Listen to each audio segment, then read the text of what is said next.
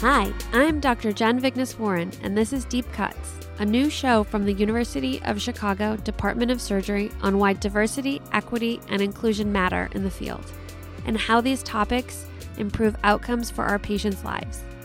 Today, Dr. Lindsay Zhang, Dr. Kinga Skowron Olortegui, and Dr. Ross Zeitlin, two surgeons and one radiation oncologist on anal cancer screening. It's not a topic one often discusses with their doctor, but that's changing. You'll hear us talk about who should be screened for anal cancer, the most common type we see, anal squamous cell carcinoma, and what we do to treat it. Part of our conversation also revolved around the discomfort a patient might feel when getting a screening, something we as physicians are aware of and hope to address. A lot of patients don't want someone looking at their butt. You know, they're nervous just for that experience, just for that first visit with me. They're nervous. They don't want to be poked. And so, one thing that I always tell them is I'm going to tell you everything that I do before I do it. I'm not going to poke or prod without you knowing. If something hurts, then we stop. But the goal is not to hurt you, the goal is to make sure I understand what the problem is so I can help. This conversation took place at our trauma and acute care surgery offices.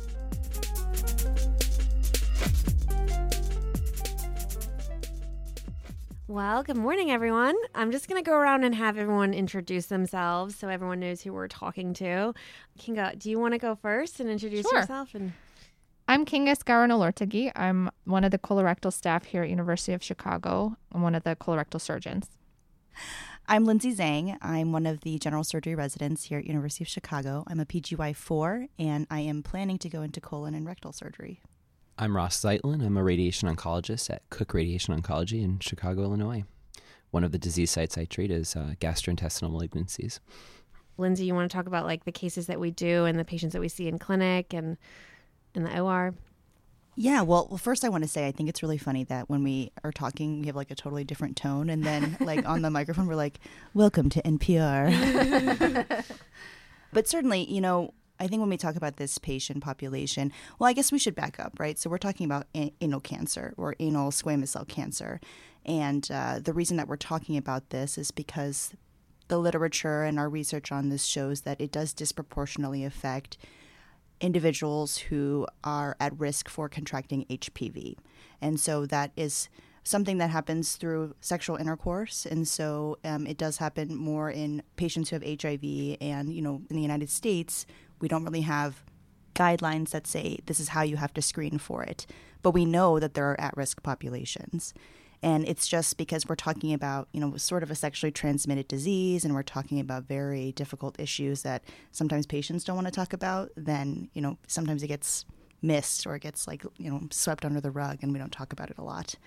To be honest, even when I'm in colorectal clinic, I don't know if we're often asking our patients that we should be but in my brain I, and like my memory especially as like a medical student and as a resident like i can't even think of situations where i would have i, I just don't think i have.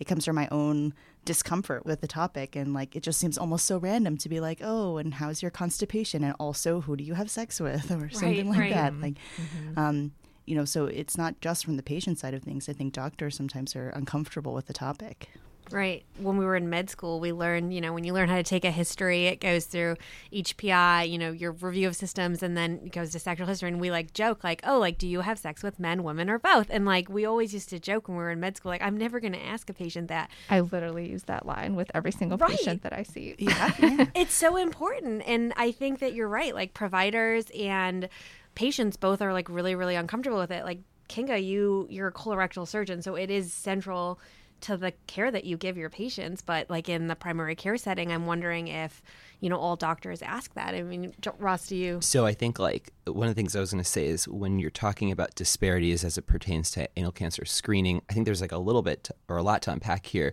and these disparities kind of come from like three different tiers. You have systemic related disparities, you have like medical practitioner related disparities, and then you have those that you can kind of focus on on the patient side of things and kind of identifying disparities at those three levels will kind of explain, you know, why we're at where we're at today. And so Lindsay, you kind of touched on some of the practitioner side of things. You know, there's an immense discomfort in trying to elicit a good, thorough sexual history. In the world of radiation oncology, I've done a couple of um, talks to my organization, Astro, and some other ones about, well, how do we screen for this? Like, how do we talk to someone who might be 70 years old coming in for prostate cancer treatment? Like, how do you touch on sexual history and trying to figure out the right questions and how to ask it comfortably? That's that's a learned skill, um, and it's also it can be difficult to figure out like well who are the patients i need to be honing in on? Do i just ask everybody a sexual history or are there specific people that i need to get that from? And so as we kind of focus in on today like in the world of like anal cancer i think that that can be very tricky and it can be very tricky to do so in like a comfortable way that's going to make the patient feel comfortable. So i think that's kind of a nice way to kind of ease into this discussion. So mm-hmm. yeah. Yeah. Part of that for ross's point about the patient side of things is that often patients are embarrassed or nervous to bring something like this up to their doctor. And when they start to notice something abnormal about their anus, nine times out of 10, a patient comes to my clinic and says, Oh, I have a hemorrhoid problem because it's something common that they can wrap their head around that they're either thinking this is or they're hoping this is. And so the vast majority of consults I see for hemorrhoids, it perks me up to ask those questions because it's usually not just a hemorrhoid. So that's one thing that I bring to the attention of my patients is to say, not everything is hemorrhoids, and I'm really glad you came and told me about this. The things that I often see, especially in high risk groups, are things like condylomas or other precancerous lesions. And so then I sort of try to encourage them, like, I'm really glad you came. This is really important that we're going to look at this because not everything is hemorrhoids. So, in those particular cases, I start with a really broad history because whether it's men who have sex with men or women who use their anus for sexual intercourse, they're all at risk for this. And so you have to really take a careful history and make sure that you're not missing something there. You know, trans men, for example, or trans women who come in. You know, that's another population that we want to make sure we don't forget um, because those are patients also who can have receptive anal intercourse. So mm-hmm. trying to thinking of like the broad spectrum and not um, coming in with that sort of bias, I guess, into the equation is also really important from like a practitioner mm-hmm. side of things. Mm-hmm. So, Kinga, when they come to your clinic, they already have like a mass or a problem and sometimes it's you know they're coming to you because they have a surgical problem they need a resection like a bigger problem than if they had done screening or come in earlier. So where should these patients be going for screening or when when should they begin screening or should they begin screening? Yeah that's a great question. So as lindsay mentioned there aren't great guidelines on when to screen and how often to screen. A general practice that's out there is to do pap smears, just like women get for cervical cancer. And those are often done usually about every two years or so in someone who is having anal intercourse. And in a patient or a person who has HIV or has immunosuppression, that should be more often. So, probably about once a year. And that's usually done by their primary care doctor. And so, folks who um, might engage in higher risk sexual behaviors and are taking preventative medicine for HIV, they'll be seeing a practitioner who's pretty used to seeing a high risk group, and so they will do those kinds of screenings with them. So it's usually primary care doctors or a specialist who takes care of patients at risk of HIV. Yeah, I was going to say, I think that what makes it tricky, going back to sort of a systemic related issue, is that we lack the data. And so we kind of, I think it makes it also challenging for medical practitioners to say, okay, like who do I need to be screening? And that's where like the problems start to kind of break down, and, and that that's what makes it a little bit tricky. Um, and so on the patient side, they may be confused as well. Like, am I supposed to do this? Like, if I identify as like a cisgender gay male, like, should I just be getting screened at baseline? And even for me, that's something that actually I don't quite know the answer to. Um, I think that there's sort of a, there's an ambiguity there, so that can make it tricky as well when developing these screening campaigns. Definitely. And I was reading this qualitative study where they had like some focus groups to try to understand the barriers to this. And I mean, I think the first theme that came up actually is just a lack of knowledge about the fact that HPV can even affect the anus, that you can even get this cancer from HPV. I feel like there's some commercials that the Gardasil vaccine commercials, they talk about it a little bit, but nobody actually in that commercial actually talks about anus cancer yeah. or anal squamous cell. So I just think that there's sort of that lack of knowledge sometimes. Certainly, there's that barrier. Um, and then the stigma, which we've talked about already. And certainly in our community, like in this qualitative study, they were saying that there's probably even more barriers in predominantly African American communities because, you know, are you going to go to a clinic and, and see like somebody from your neighborhood there and have to explain like why you're there or it can be tough. Right. I feel like I didn't even know until I came to medical school that HPV can cause anal cancer and head neck cancer because it's just talked about causing cervical cancer. And even the HPV vaccine, I think for a while was only recommended for for young women, teenage women and and even that is really stigmatized, right? To like be a parent and like say, okay, I'm going to have my child vaccinated, right? She's 12 years old, like she can possibly be having sex but um, you know, like it's it's stigmatized in a weird way. But you know, you're that's the recommendation, right? And the, and the vaccine, I think, isn't recommended when you're above age 25. And it, that's a really good point. I think that there's like this stigma associated with the Gardasil vaccine that it's going to somehow promote quote unquote promiscuity, and there's like fear in I think in parents related to that concept, and so it doesn't get delivered like it should be even though like in australia like the rates of dysplasia like cervical dysplasia for example are plummeting which i think in 10 or 20 years we'll find the rates of cervical cancer will probably plummet. And that will probably also be the case for like oropharyngeal carcinoma and anal squamous cell carcinoma the other thing is that just recently, I think in the last maybe two years, the FDA just changed the recommendation, and I don't think it's well publicized that now people up to the age of 45 are now eligible for the Gardasil vaccine. And like I know many gay men that have not received it, that should have probably received it, even if up until this point I hear people say, "Oh, like I'm sure that I've been exposed to HPV. What's what's the use?"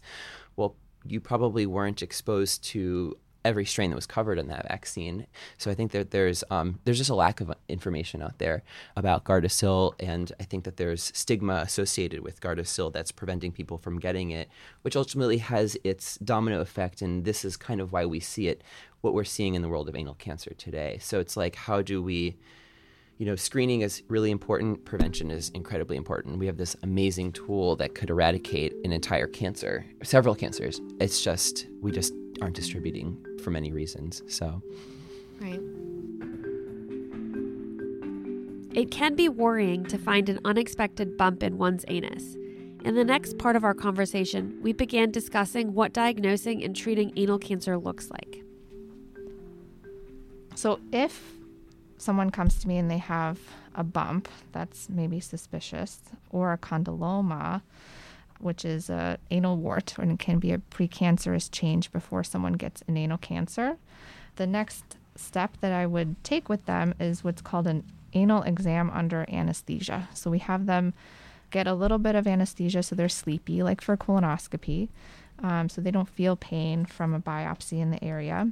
And then I remove any of those bumps or precancerous changes.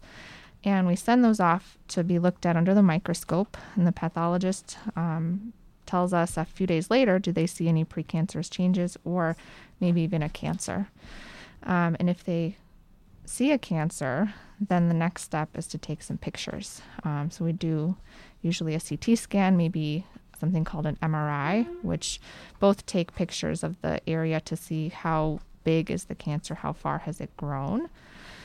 And then we have a conversation between the patient and me, the surgeon, and then doctors like Ross who treat the cancer in a different way with radiation and some chemotherapy. So maybe I'll pass the baton to Ross to talk about what the treatment is like and the yeah. likelihood of cure.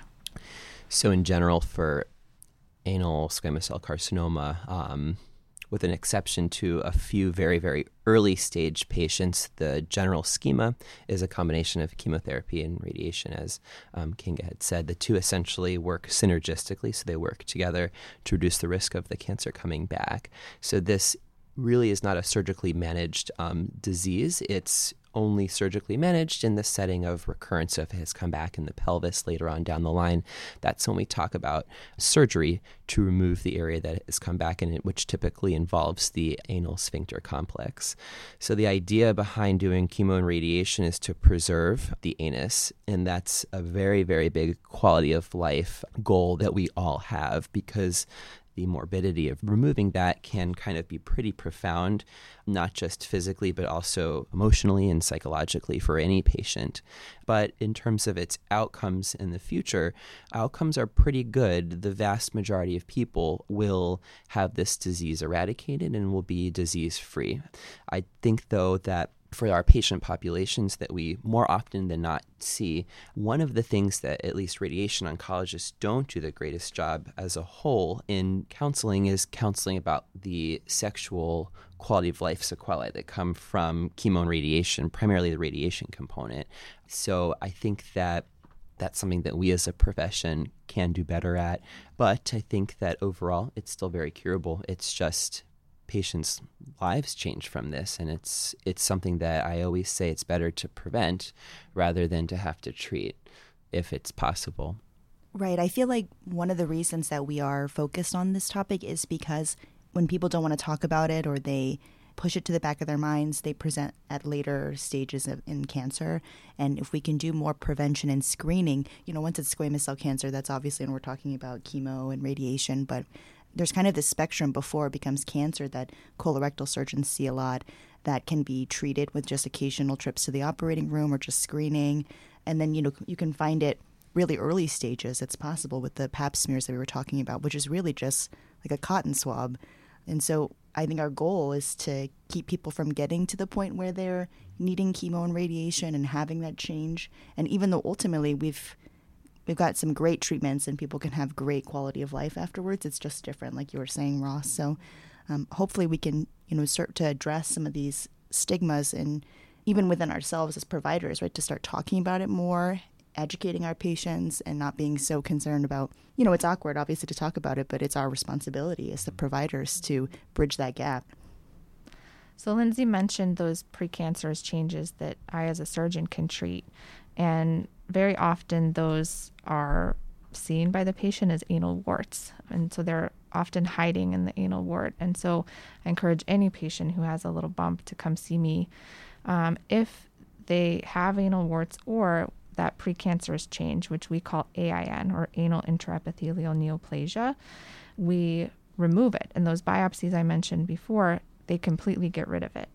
And in patients whose immune system is normal, meaning they don't have HIV, the likelihood of it coming back after it's been ablated is really, really low. If someone has HIV or their immune system is low, there is a pretty high chance that it will keep coming back. And so for those patients, it's really important when they see a new bump or a new unusual area to come see me right away because if I can remove it and burn it away, we can keep it from turning into a cancer. Is there anything um, that our department or the university is doing to sort of improve screening um, for our patient population, or things that we could be doing, or things that we think about when we care for these patients? So I know that at Stroger we have um, what's called the the Core Center, um, which is probably one of the oldest and um, the largest departments that focuses on HIV slash AIDS management. And so they have a large group of patients, and they have a very long history of treating different aspects of of HIV.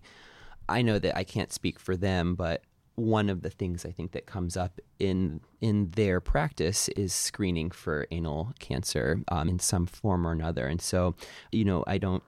I think that one of the things that we need to do is sort of increase in urban and in non-urban settings this sort of campaign for anal cancer screening and i think that's the challenge also like how do you tap into communities that have difficulty accessing care, um, where time is almost a luxury, right? So if you have three jobs, you don't have time to seek your own uh, health care, you don't have the money to be able to do so, or you don't get the health care benefits. How do you tap into those uh, patient populations in those communities. And I think that we almost have to somehow get a little bit more creative, whether we are doing outreach at community centers, things like that, where people might find it easier to be able to um, open the door and so I think that places like either CORE or um, where I trained at the Medical College of Wisconsin, they had their own, just had an anal dysplasia clinic. These centers that have these sort of more established care for patient populations who are immunocompromised or immunosuppressed, I think we can look towards them. Mm-hmm. Yeah, I think at our hospital in particular, um, I know a lot of my patients go to the core center and get their HIV care or their prevention care there. Here at our hospital, I think that's largely run by the infectious diseases group who treat HIV. And so, if patients are interested in prevention, I think they are often the, the group that will treat that. And so, they're the group that does a lot of the screening as well because they're so attuned to the risk in that population.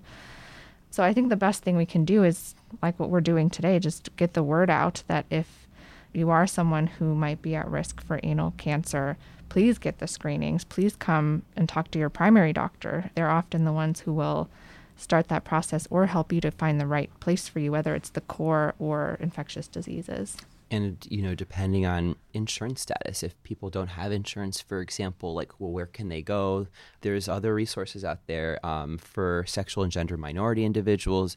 You can tap into the howard brown system which is an awesome resource and they are so good at figuring out kind of well how can we help you based on you know your background. And um, they have many many offices out there and they do these types of screenings. And so these are just that's just one example of um, a nice institution that can really help people depending on you know where they're coming from location wise what type of background they have um, yeah.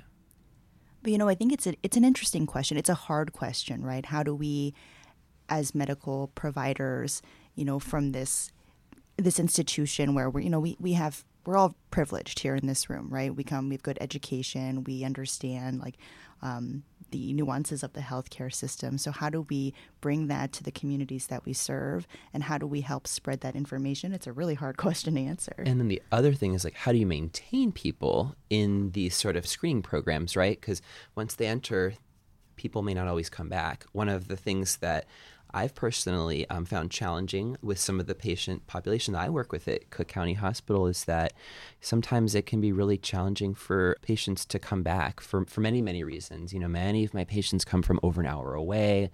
They don't have transportation to get to us. There's a lot of other barriers in that in their way in, in coming getting their care getting follow-up care is just so important so you know perhaps a patient has a lesion that's identified early on it's dealt with but now we still have to maintain and they have to come back because what if it comes back again as Kinga was saying um, we have room for improvement in that arena as well. You know, maintaining our patient um, population within the our within our healthcare systems.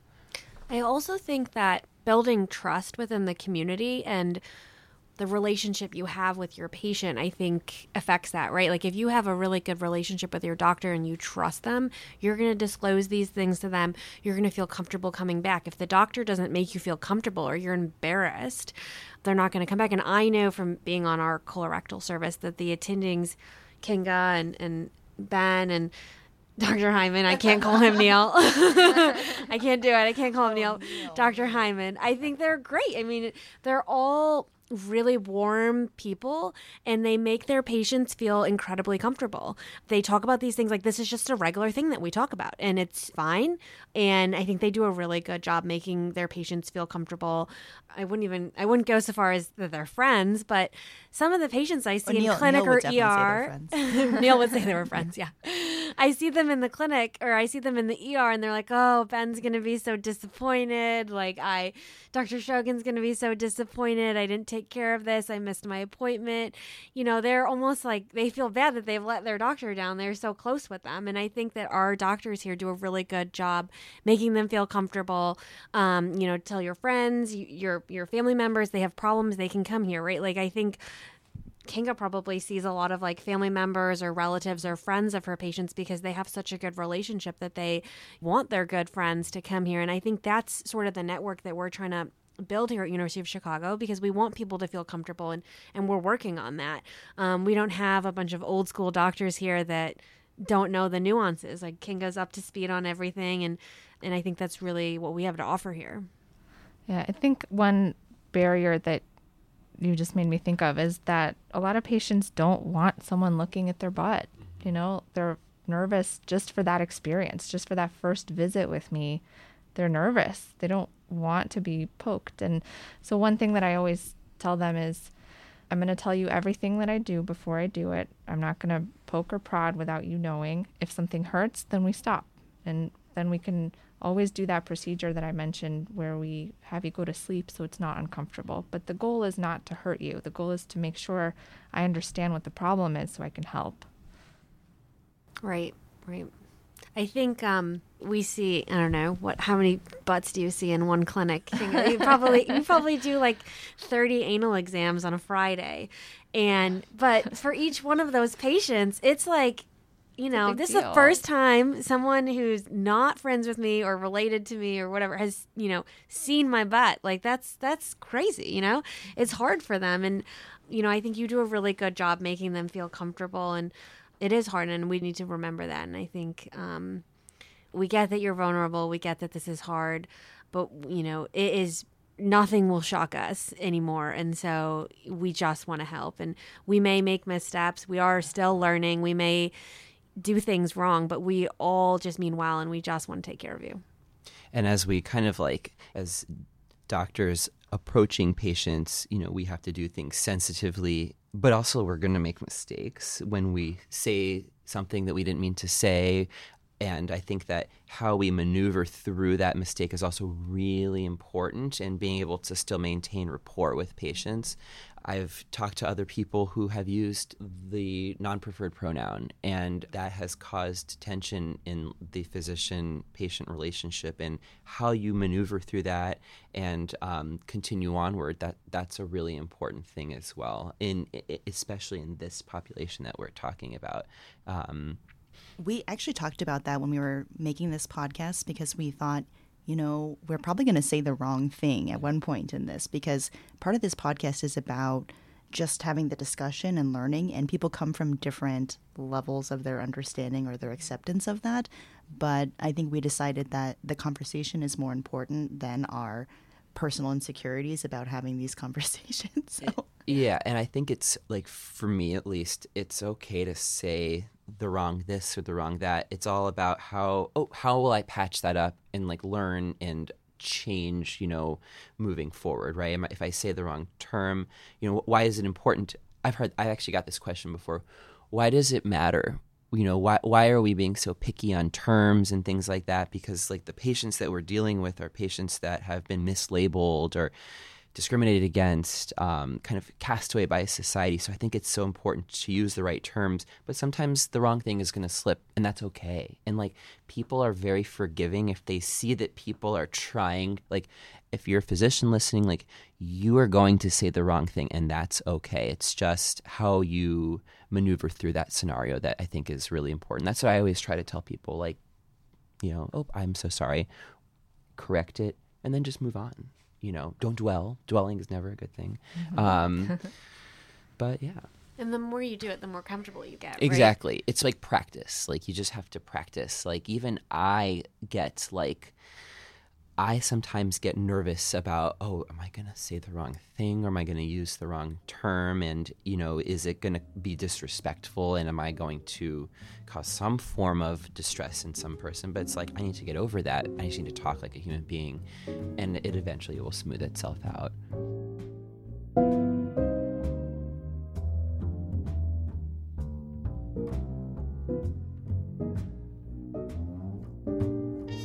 Dr. Kinga Skowron Olortegui is an assistant professor of surgery at U Chicago Medicine, specializing in colon and rectal surgery. She's a specialist in the use of minimally invasive surgery techniques, including laparoscopy and robotic surgery.